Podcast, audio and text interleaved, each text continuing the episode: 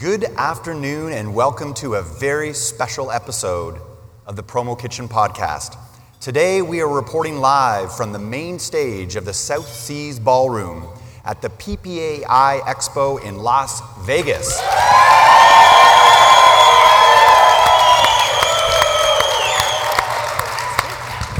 Wow. I actually had it in my show notes that if you weren't loud enough, I'd have to get you to do it, uh, to do it Nicely again, but that was pretty awesome. Nicely So, if you are a new listener, the PK Podcast is a community inspired conversation featuring guest suppliers, distributors, and service providers discussing insights into the $20 billion promotional products business. In 1971, Marty Lott started selling t shirts from the basement of his parents' home. It was part of a college project, and he wasn't entirely sure where it was going to take him. Fast forward 44 years, and SanMar is one of the largest suppliers in the US, with over 3,500 employees and eight warehouses across the country. SanMar's reach and influence on this industry is enormous. If we are to understand, truly understand, the success of SanMar, I think it's important that we take a look back at that college student in 1971. Jo-an Lantz joined Geiger in 1978. From Vice President of Marketing in 1991 to Executive Vice President of Geiger Group in 2000, and now newly promoted to Chief Operating Officer. Congratulations. Thank you. Thank you. This is what Gene Geiger had to say about Jo-an. Few people in our industry, men or women, are more skilled and accomplished than Jo-an. She has served as PPAI board chair, has won every award there is to win at the national level, including being the youngest person ever inducted into the Hall of Fame. For our firm, she's been a key driver of our growth and our success over the years. Welcome, Jo-an. Thank you. Thank you very much.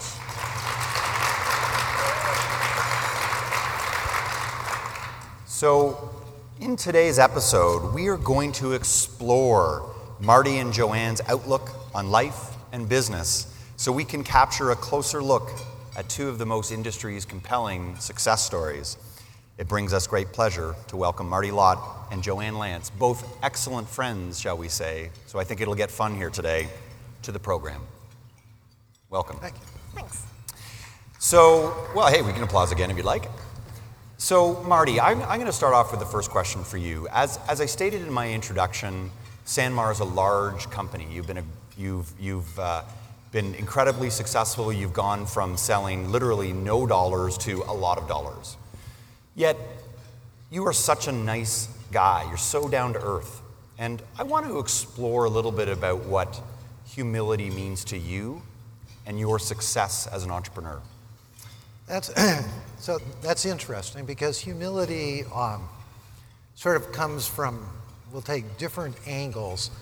I believe that bragging doesn't pay off.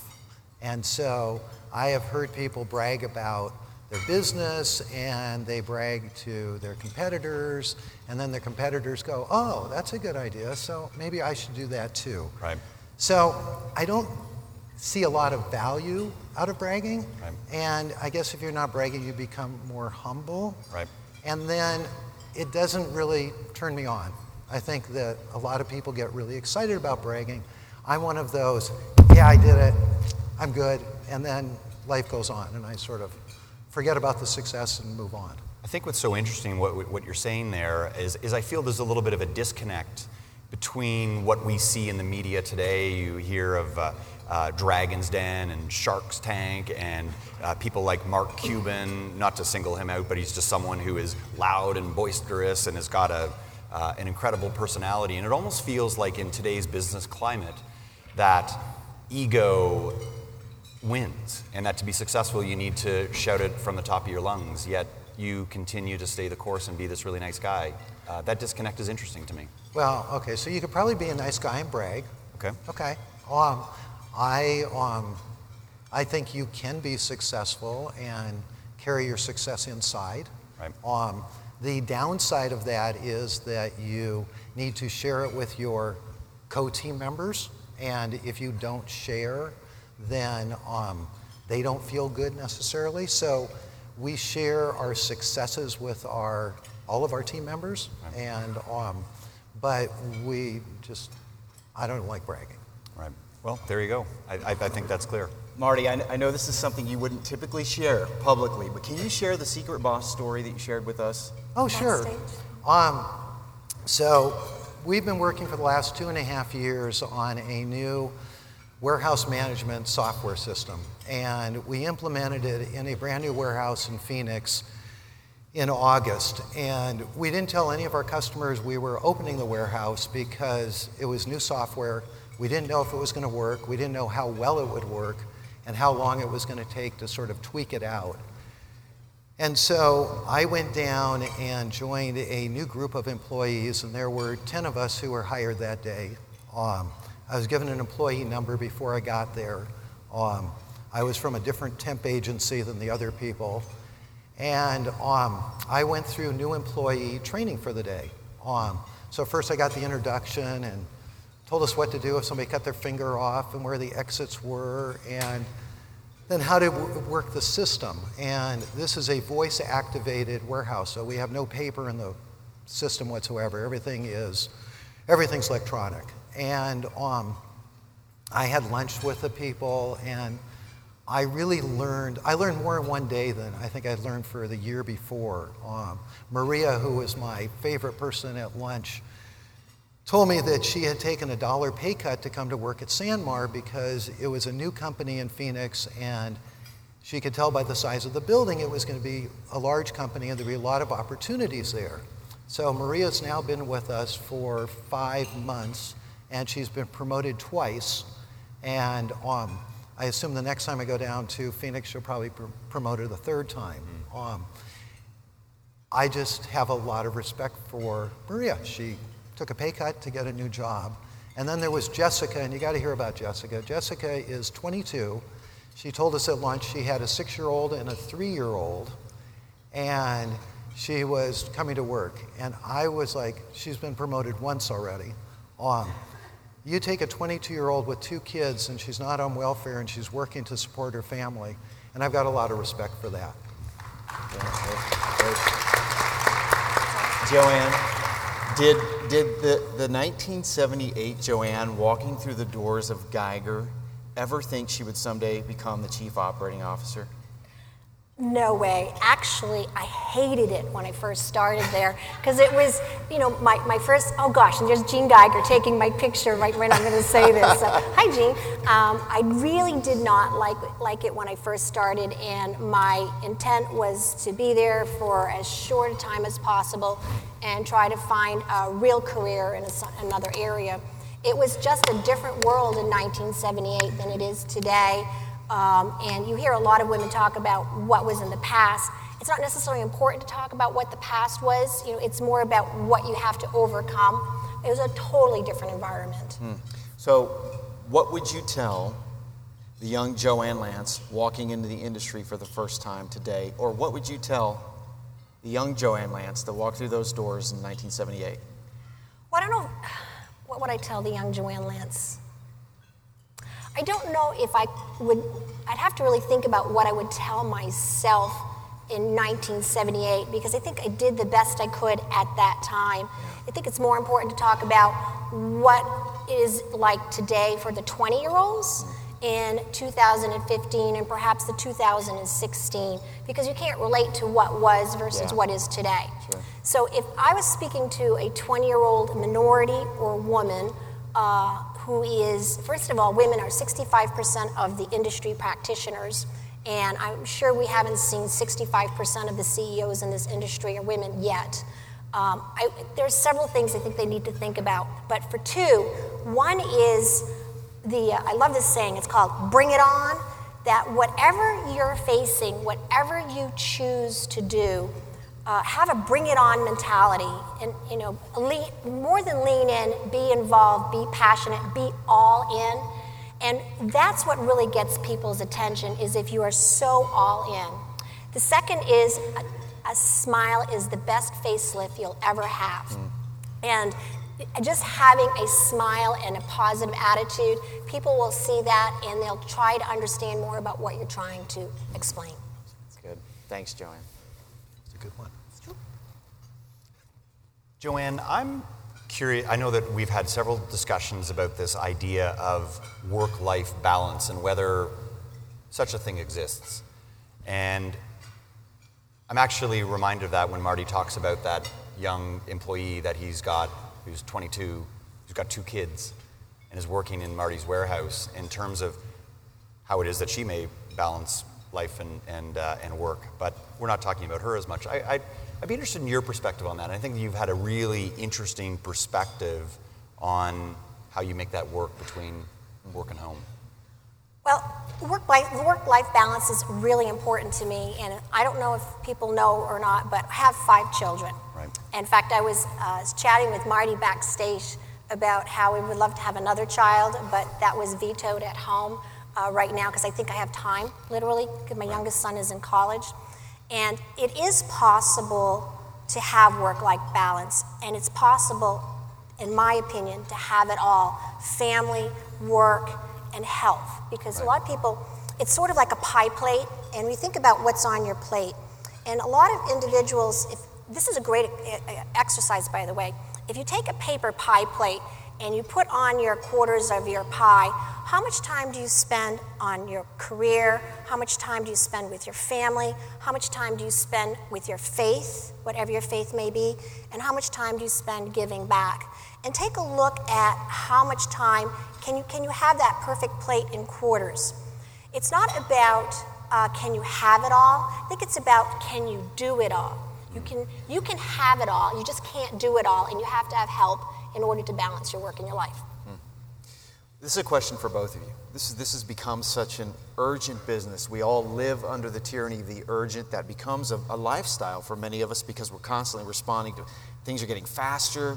It's, it's, the speed is incredible. So, after, for both of you, after years of working in this high risk, high demand environment where everything is urgent, what advice do you have for staying focused, calm, and centered on the most important things? Marty, you first.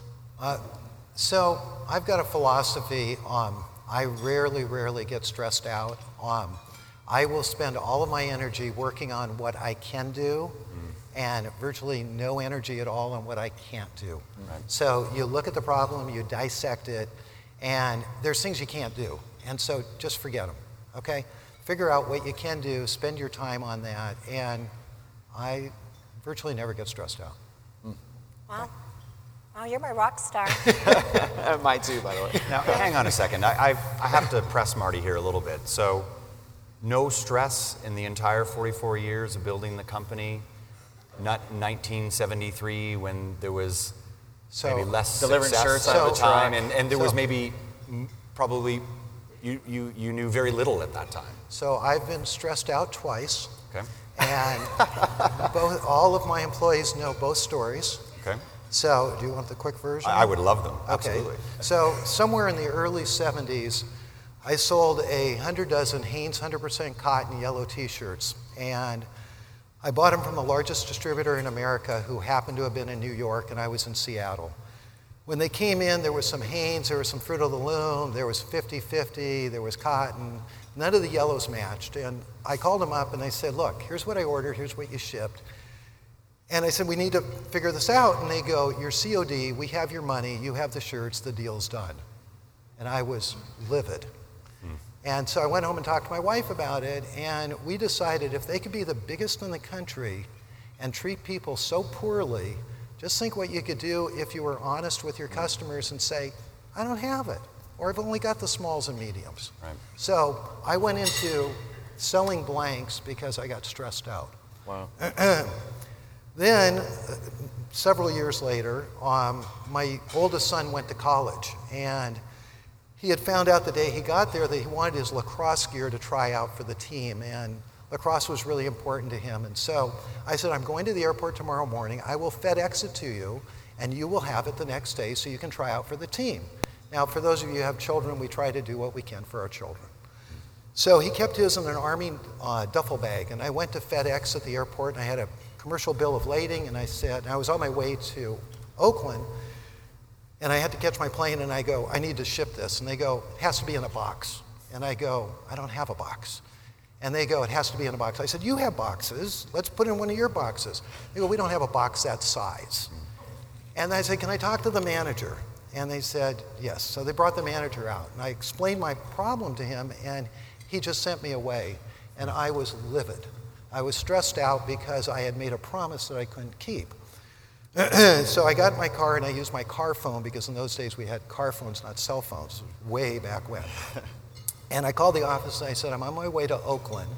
I need to find the closest UPS center to the Oakland airport and fax them, because we fax things in those days, a bill of lading to Jeremy so I can send his stuff to him. Came up to UPS, I'm in the middle of the parking lot. I stepped out of the cab. A guy in a suit comes out with a white shirt and a tie, and he goes, Mr. Lott? And I said, Yes. He said, Let me take care of that for you. We do nothing with FedEx, we do tens of millions wow. with UPS. So they treated me nicely. So um, if you treat somebody nicely and you're honest with them, you can make it go up. Really good. That's amazing. I've been stressed out twice since we started talking here. I can't imagine. oh, Bobby. So, oh, Bobby. so, Jo-an, advice: staying focused, calm, centered on the most important things. What advice do you have for us? Um, staying calm, focused on the advice for the most important things. I think it actually is focus on what is most important and focus this is, this is something I learned at a PPA education workshop years ago about whatever, how important is this in seven minutes, seven days, seven years? And after I learned that tip or that piece of advice about how important is it, especially in seven days versus seven years from now, it really changes your thinking about what decisions that you want to make or that you should make. Because it's about what you should be doing, not necessarily what you want to do. So that's been very helpful. Uh, this, the second thing is write it down. Write down what is so important about your goals or what is it that you want to accomplish, and always go back to what am I thinking about? What am I doing? How does that help me accomplish? How does it help me move ahead to accomplish what I'd, I'd like to do? And the third is I'm a runner. I am like, by the way, I came in last just yesterday at the PPEF uh, 5K. And it's, it's okay to come in last. I mean, I was kind of happy I came in last, but I was there. I didn't see you there, Marty, by the way. Yeah. and I don't think I saw you, Mark, and I didn't see you yeah, either, Bobby. No. And so that really helps me be balanced and stay focused because if there's something that's really on my mind and I have to process it for a long time, it, when coming in last gives you a lot of time to focus on that. It really does. I am I, proud of it, because I, but I am there. I'm glad you mentioned the running because I was going to ask as a follow up: Are there any personal practices? Running is one. Marty, any you don't have stress, so you don't need running. You don't need any of that. Um, I do yoga every morning. Do you really? It's, it's, more stretching, so anywhere from 20 minutes to an hour and a half. But wow, that's great. I never miss. Okay, I like it. It has nothing to do with stress. That's, yeah, that's great. It's just for muscles. I mean that. Yeah. Or tendons or something. Something. Something. Makes me feel good. Good. I have, uh, I have a question that I'd like to pose to the two of you. Uh, and Jo-an, I suppose you could start off with it. After you've retired, what do you want to be remembered for? We're at, let's say we're at the expo in 100 years' time. we're talking about Jo-an Lantz and Marty Lott, and all of us have likely moved on. What do you want people to be, how do you want to be remembered at that show? Well, I'm not going to retire. I have absolutely no intention to retire at all. I never even think about retiring. So um, I guess after I'm gone, like not physically able to get to the expo, uh, I probably would like to be remembered in terms of touching and impacting individuals who, uh, for whatever reason, want to accomplish something and trying to help them accomplish their goals, whatever that is. Right. And if someone could say, gee, I had met Jo-an, or actually met anyone uh, who, in my network of friends, that we help them accomplish whatever it is they want to accomplish, I think that would be fantastic. I think the other thing I would like people to, to um, think of is it's important to me to touch an individual or individual's life beyond their life, their child or their grandchild. And we all have the capability, that fourth quarter of giving back, we all have the capability of giving back in such a way that it will touch an individual beyond their children. And that would be really, really cool if that could happen. I'm hoping. I'm working on it. I'm going to jump in and just ask something that really intrigued me in what you said. When you were starting off in the business, you're in your early 20s, there may be some younger people in the audience that are live with us here today or listening on the podcast. Was your view always like that when you're 22? Would, is, is, is, that what you're thinking about? Or are you thinking about where the next kill is and where your next sale is? And your, uh, uh um, have you always been like that? Or was there a point where you shifted from being one way to this way that you're describing yourself right now? Well, we're a product of our experiences. Right. And so, what I thought at 22, I made a lot of not so good decisions at 22, uh, personal decisions that really impacted me because what you, a decision you make today, getting back to that seven years, can really impact you for a long ways. So I always, at 22, I actually thought about what did I want to be, or where did I want to be when I'm 30? Not what did I want to be, where did I want to be at 30? And when I was 25, I was thinking, where do I want to be at 35, and so on. So I've always thought 10 years out, at least 10 years out for a horizon. And uh, that helped me because as you experience pain and discomfort, that's how you change as a person. It's the pain and discomfort that really f- uh, form a way to think. It really does. And some, some of it's good and some of it is very painful. Some of it's difficult. An example is I had a, I was a bad, bad marriage. I got married very, very young. And when I, you know, I think after, and, and this happens to a lot of men and women, the person you marry at 20 or 22 or 25 or 30 is not necessarily the person that you're going to, they're not the same person that will be when you're 35. In my case, I changed and he didn't. And having to go through that experience of being a single mom and having to reinvent your personal life so that you can be happy in life is a very, very difficult thing. And I know there are people here that have gone through that or are thinking about going through that. And you have to make those changes so you can have happiness in your personal life because without that, it's very difficult to be successful or accomplish whatever it is that you're trying to do. Thank you. Marty, after you've retired or expired or however we're describing it, how do we want so, to be talking about that? be about gentle Marty? So, so I will expire before I retire. Um, Me too. I've never, oh, I know, I liked your answers. Um, and I had sort of, I knew this question ahead of time, and I, I liked Jo-an's answer better than I did the answer I came up with. Mm. But um, the answer I honestly came up with was um, I think I'd like to be known for building a culture where the two most important things were being nice and telling the truth. And it's worked for us. And it's so simple. You learned it in kindergarten, and every one of my employees, I mean, we pounded into them. And if you can't live in that culture, if you're not nice, we fire you. I just don't want people around. Jo-an had made comments. It's not worth being around people who aren't nice. So that's it. Pretty simple. Mm, I love it. I think we'd be remiss. We have uh, distributors and suppliers in the rooms. I think we'd be remiss if we didn't ask this question about business. We so wanted to keep this about personal things, but for both of you. Jo-an, you're sitting across the table from a young distributor starting out in the business. You have, and, and Marty, you're sitting across the table from a young supplier starting out in this business. You have five minutes to share with them a lifetime of experience. What do you say? I would ask them questions. That's the first thing I would do is to share a lifetime of experiences.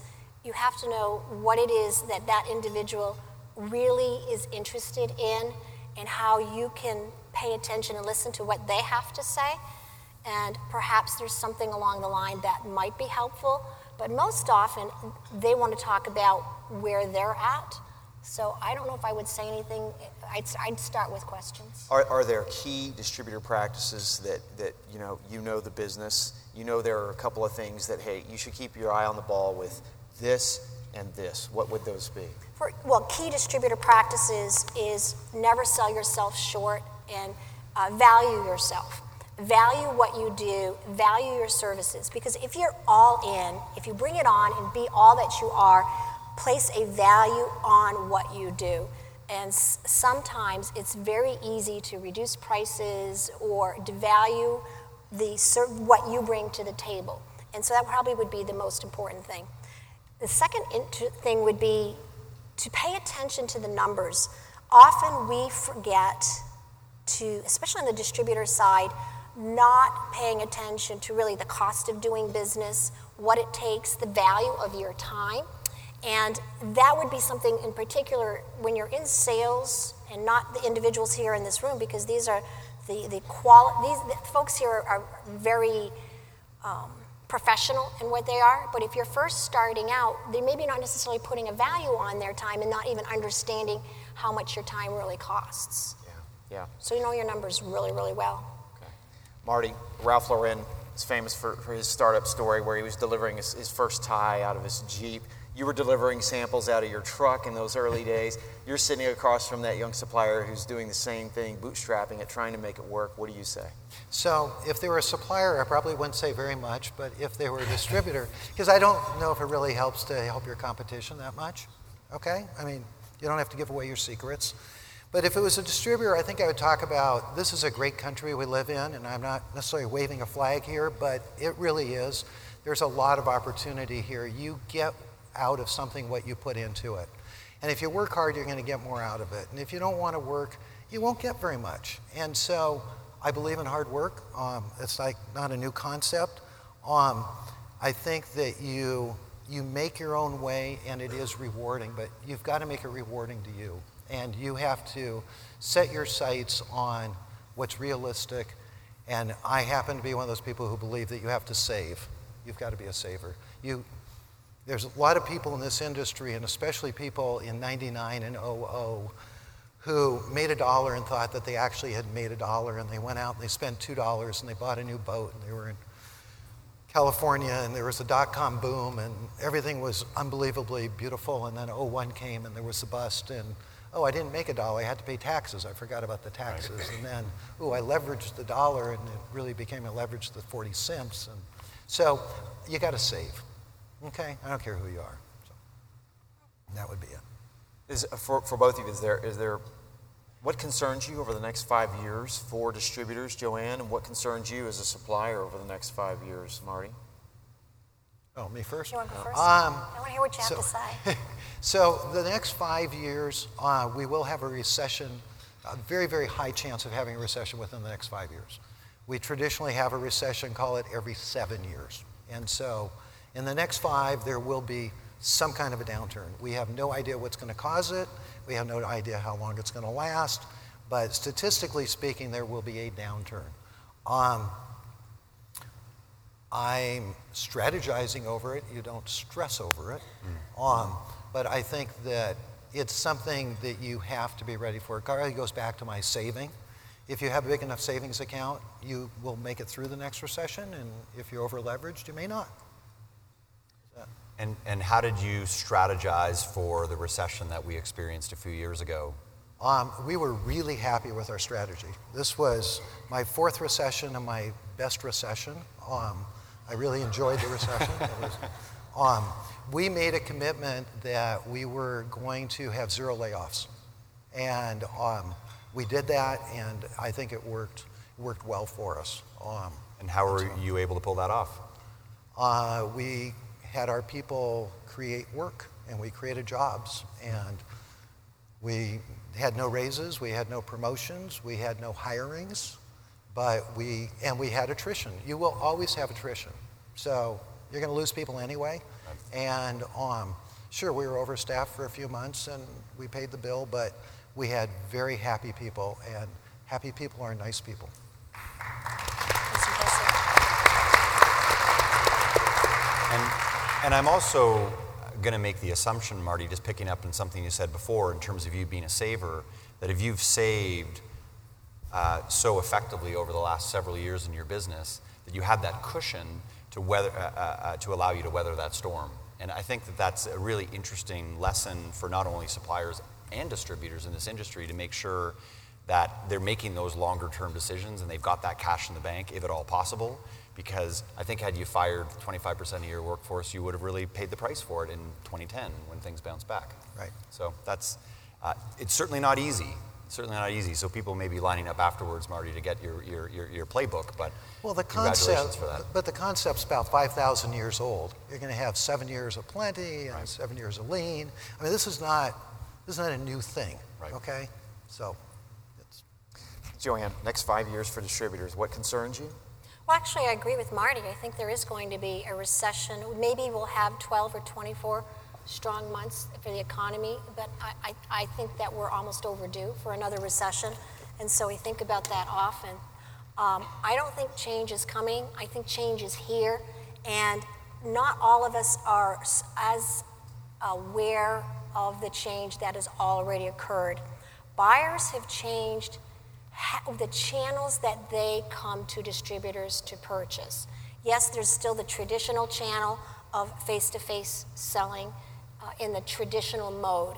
However, the shift is rapidly accelerating to e commerce and technology, and we have to be available or present as a distributor to our buyers and our future buyers in whatever mode that they choose to purchase from us.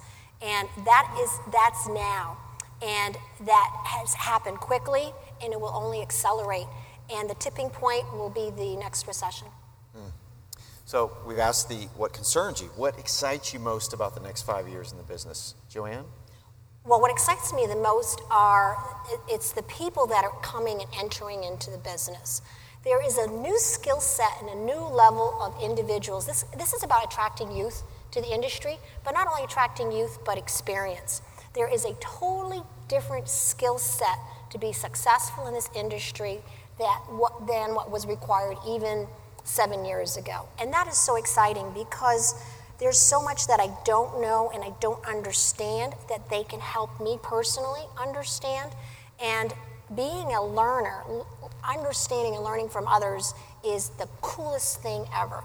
And so that's very exciting. What is that skill set when you say it's different from the way it used to be? What is that skill set now? I, I think the skill set has to do with um, analytics, how you look and uh, how, how do you look at how your client interacts with you in whatever way that they choose and trying to understand more and more about all the different ways that a client can touch your organization and or how your organization and how an individual can touch that person Marty, what excites you the most the next five years? Um, I think the rate of change is probably what excites me the most. Um, if you look at from my car phone to my cell phone, um, a huge difference. Um, I had a um, comment made to me, I won't really call it a complaint, but you could call it a complaint about our website and that it didn't have enough features, that they people wanted to do more on their own. And she goes, I really don't want to have to call in to do this. And it's something that's really simple. You just make the phone call and say, Will you please do it? And we do it. And she goes, I want you to just give me that feature online. Mm-hmm. That excites me. It's people want to help themselves. This is like, this is good. So. I think, and, and I think certainly the best kind of customer is often the person who tells it as it is and complains to you, as opposed to the person that says, out of heck with that, I'm not going to call them, and I'm just going to go and buy from someone else. So even so, I think that's good uh, good advice. Jo-an, I, I want to uh, I want to ask you a question. Something we we spoke about before. You you mentioned the statistic. I think of 65% of the industry are women. Industry practitioners are women. That's that's what I understand it to be. Industry practitioners uh, practitioners are women. Uh, I want to explore a disconnect with you and get your views on this. Why do you feel there are so few women on the industry power lists, despite the number of women that we have in the industry? Are you referring to the Power 50? I'm referring to the Power 50. All right. well, I don't, I don't, talk about what I don't understand. I don't understand what it takes to sell magazines. And I suspect I don't know if this is true or not, and gosh, I, hope, I wonder if there's anybody in this room that's going to, this is recorded, so everybody's going to hear what I have to say. They can blame that me. Whatever it is that takes to sell magazines, it's not necessarily acknowledging those individuals who are truly successful. And there's a disconnect between what people think are powerful versus who is really successful. And there are as many successful individuals who, for whatever reason, they're not as visible, so people don't know who they are. And it's a real honor to be on the Power 50. I've been on the Power 50 since it came out. I ride on Gene Geiger's coattails, and I'm really happy about that. But it means nothing. It means nothing to me. It doesn't mean anything to my family because they don't know about it. And it means nothing to our clients. But being successful, as Marty says, being honest and telling the truth, that's very meaningful. Having an impact on a business and being able to help a business survive, survive the recession, that's truly what's important. And there are so many women out there that I don't I can't figure out why they're not on the Power 50 today, and I can't figure out why they weren't on the Power 50 seven years ago. And I'm really passionate about that. Um, maybe they're not as visible because they're back in their, their businesses, running their businesses, and they're so successful. That might be it. Or maybe it's about selling magazines. I'm not sure. Thank you. And to be clear, the spirit of the question is not so much a commentary about the magazine or media outlet. That's not what the purpose of the question's for. It's really more around, Jo-an, you've, I'll see if I can phrase this correctly. Jo-an, you, you've been so out there and so mm. vocal and so passionate, yet there are so many of your female colleagues that are the same, yet they're not getting the same amount of recognition in these traditional environments. And whether it's ASI or PPAI, I, it doesn't matter. And I think that's what I find interesting because, and I speak from my experience, most of my employee base are women, and they are in, much smarter than me. Uh, for those people that know me, I, I'm, I'm partnered with my wife, Catherine, who's in the audience here today, and she is a hundred times smarter than me. That's true. And I, and I was, come on, you weren't yeah. supposed to say that. That was my line. Oh. But it's true. And, and, Catherine, did you pay Jo-an? It's true. because Mark, you know, it's funny, when I met you, it was who? Mark Graham, who? And it was, oh, you're Catherine's husband. What do you right. do? And I seriously, I knew Catherine way before I met you. And so your identity to me, because we're all about how people relate to each other, is you're Catherine's husband. I don't know if other people relate to you that way, but that was absolutely, in fact, I said that to you. Oh, you're Catherine's husband. What do, what do you do? I, I didn't know. It, there, Take out the trash, pretty much. there, Give her back this, rubs, you know, that kind of thing. To, to, this point, there is an odd disconnect because uh, some of the most successful salespeople in the industry are women. And you mentioned yourself, the CEO luncheon, there was one representative. I don't know about that. Nope, nope. I don't know anything nope, about that. Sorry. But I can tell you that there's so many wonderful women. I want to make a shout out to a few women that you may or may not know. For instance, if ever you ever have an opportunity to meet Liz Schmidt at HIT, they're not a competitor of yours, so I can say this. She is phenomenal. She had such a significant impact on that business. Nobody knows, well, not nobody knows who she is, but very few people know who she is. Sharon Willoshell of Poly Concepts. In fact, there's a huge long list of women, and I don't know if they're here or not, but Sharon Willoshell of Poly Concepts, you know, leads, whatever the companies are, she's a rock star, and she is my idol. I cannot believe how much she does for that organization. The, one of the very first women I met years ago that had greatest impact on me, her name was Anna Lee Ottenston. Anna Lee worked for a distributor in Denmark, and when she was 21 years old, her job was to be a translator recorder during the Nuremberg trials. And she did that for about a year and a half, and it was so emotional for her to translate the interrogations during the Nuremberg trials. She had to leave and go back in the family business. So this was in the 1940s. When she went back to the family business, it was her and her brother that were supposedly running the business. And on her second day at work, at lunchtime, Anna Lee brought her lunch, went to her lunch, and sat at her brother's desk. And he told her that she had to leave because she couldn't have lunch with him. Well, she did. She left the business altogether, found something else to do. He brought her back, and in the 1950s, in the 1960s, in the 1970s, she was the individual who was going to Asia, going to China, helping them bring products into Denmark. She was absolutely a pioneer in this industry. Nobody knows who Annalie Ottenston is, but she had a huge impact of this industry in Europe. And there's so many women out there like that if we take the time to get to know them. I'm a little passionate about this, can you tell? Yeah, Absolutely. Because there's a the lot question. that they can teach us if we only are willing to listen. Yeah. You, you both lead excellent organizations. What, have, what has been your greatest leadership lessons over the past five or 10 years? That's a big one, right? That's a, that's a big one. We'll just allow an awkward pause here while they think. Just kidding. Largest leadership lessons. Be nice.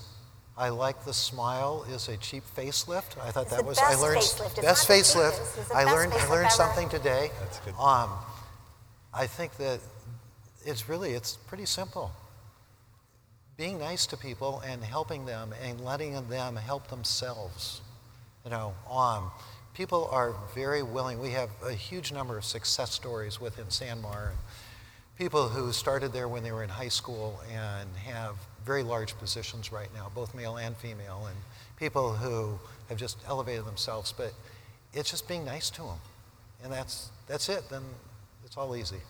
Mine is sort of a variation of what Marty shared, and I was really impressed, Marty, when you spoke about how you were the true undercover boss. You didn't do this for a television show, but you did this more to uh, learn uh, about your business.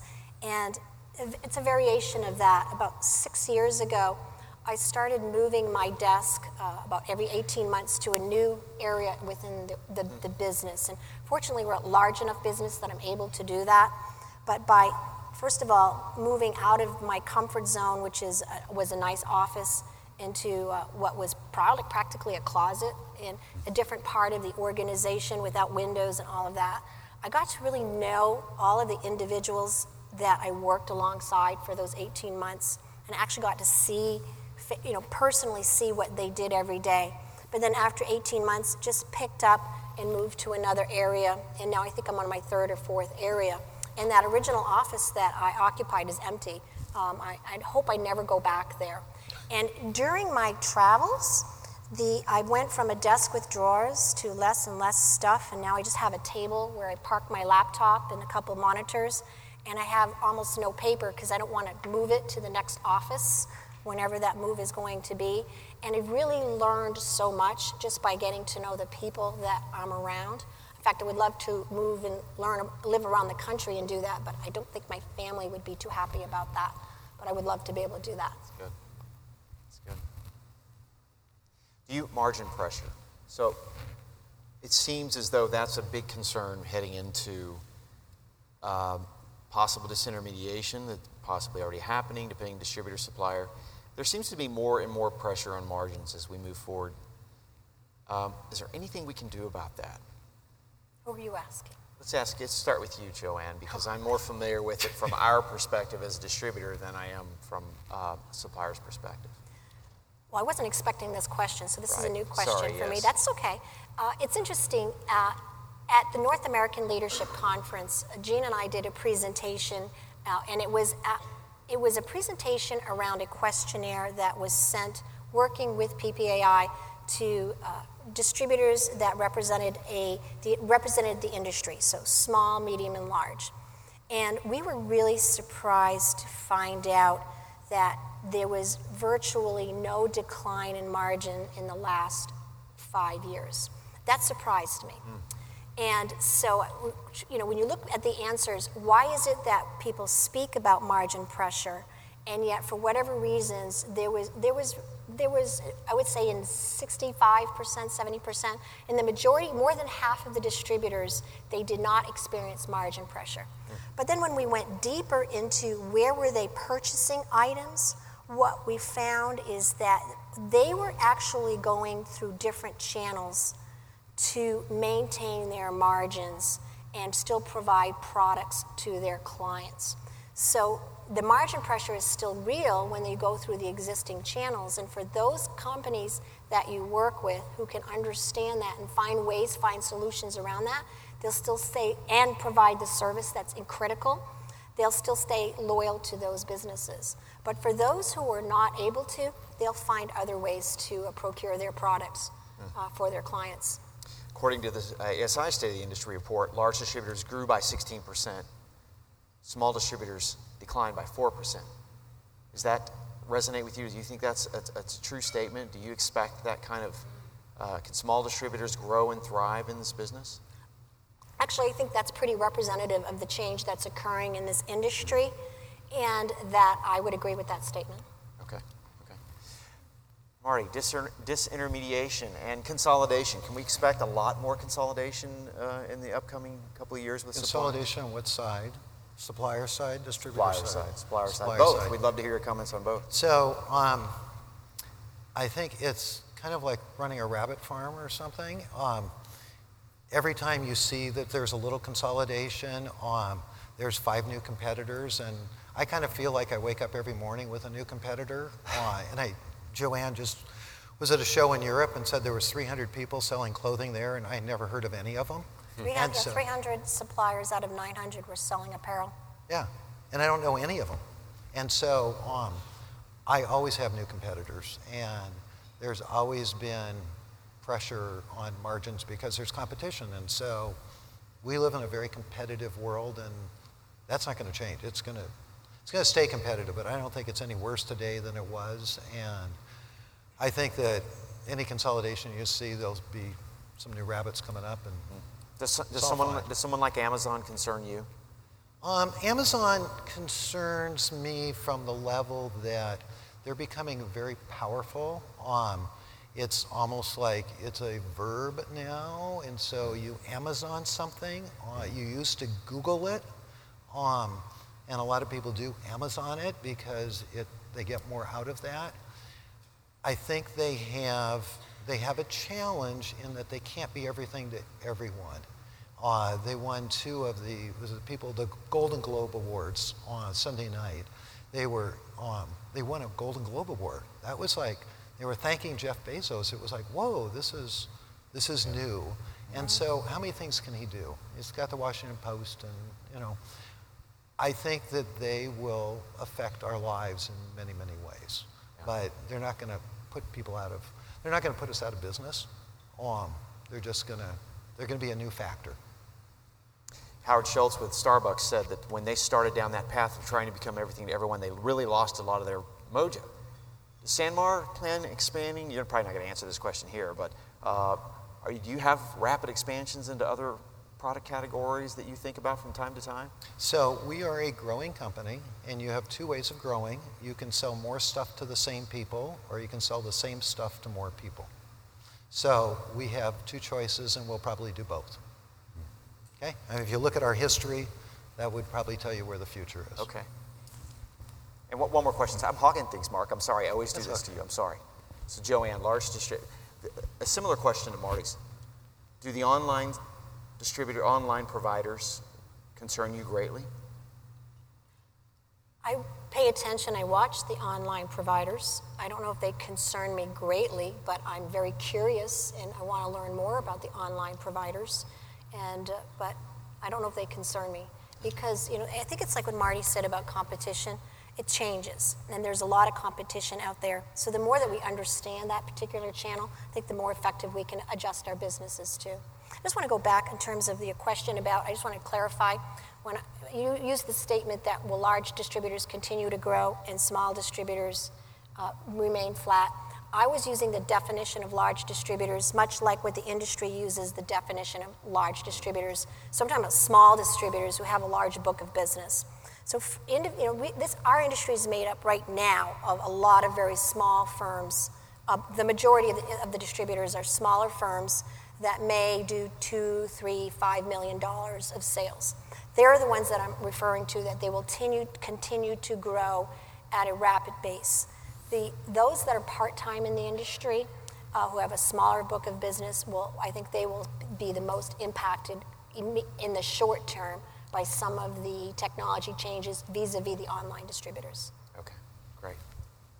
I have a question, Marty, for you about running a family business. And in our industry, there are, of course, many distributors and suppliers that are family based businesses. Can you tell us how you got your sons involved in SanMar and if there's anything that others can learn from your success there? Um, so I think I've been successful in getting both my boys involved in the business and actually running the business. Um, I believe that you have to start them very young. Right. And so I think that we unloaded our first semi together when they were probably five and seven.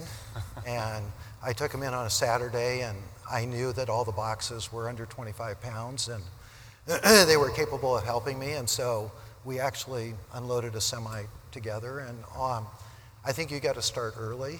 Um, and I think you need to treat them like partners as early as you possibly can. Right. And you have to trust them that they won't talk about what you're telling them, that they can keep it as a family secret, so to speak. And Right. so early is better. That's my opinion. I have two things I want to say there. I was speaking with your son Jeremy yesterday, and I said to him, I said, Jeremy, I'm going to be interviewing your dad tomorrow. You have to give me some good questions to ask him. And we were talking about how you used to bring him to trade shows, and he would be distributing catalogs to customers at shows alongside you. And what he described and what he said about that, he said, you know, it was really cool, quote unquote, cool, how my dad got me involved in SanMar. So there you go. I thought I'd Yeah, let well, thank you. Let, let you know that. Yeah, I think he did his first trade show when he was six in New Orleans. Now, Catherine Maddie is 10, so maybe we can bring him out on the next show. You think that's. um, but the other thing, Marty, that you said was the word partners. You said the word partners, and, and it's interesting when you say that because, of course, they're your sons, but you refer to them as your partners. Is that, that thinking, the fact that you've separated them from being your sons, one of the keys to the, the reason this has worked so well for you? I, every family is different. So, you know, how you've brought your kids up and how you were brought up can be very different. But in our family, um, we had more equality. And so, um, bringing them into the business, we brought them in as partners. Right. Okay? And So we're looking at the Yeah. clock right now. And, and you know, as a where's the practice, the PromoKitchen podcast, we like to give our guests the last word. You were going there, weren't you? Absolutely. Yeah, okay. All right. So we Absolutely. like No, to no, give no, our go ahead. guests, No, go ahead. Go guests ahead. the last word. Uh, Jo-an, you first. Any final comments or advice you want to give? Well, first of all, I wish you had provided me a cushion so I could actually see the clock because I feel so short here. And uh, you know, in a way, it's sort of a, as you were ch- chatting back and forth, and I was trying to be all in, but I was drifting a little bit. It really is an interesting parable because not everyone sees everything, and it's all a matter of your perspective. So if you're five foot one, you may not necessarily see things from an individual. How tall are you, Bobby? Uh, five, ten and a half. God, you're huge. Five ten and a half. and. So people see things from a different perspective. And I think that's really important. And it's important for me to understand what you see through your eyes because there was a clock over there and I never even knew it existed. And that, that's a sort of, that's how I live my life, is that you're going to see something because for whatever reason, I don't know it exists, but maybe you can help me see it through your eyes. Very good. Okay, so I didn't know there was a clock either. Got 58 seconds left. Um, so I, and it's just my personality, and I don't think everybody should do what I do, but I love working and I really enjoy it, and it is a hobby. Um, and so I think that you should really enjoy what you do. I think it's, it's such a big piece of your life, and whether you make a lot of money or you don't make a lot of money is really not the important part. I think what's important is that you enjoy it and you give it your shower time.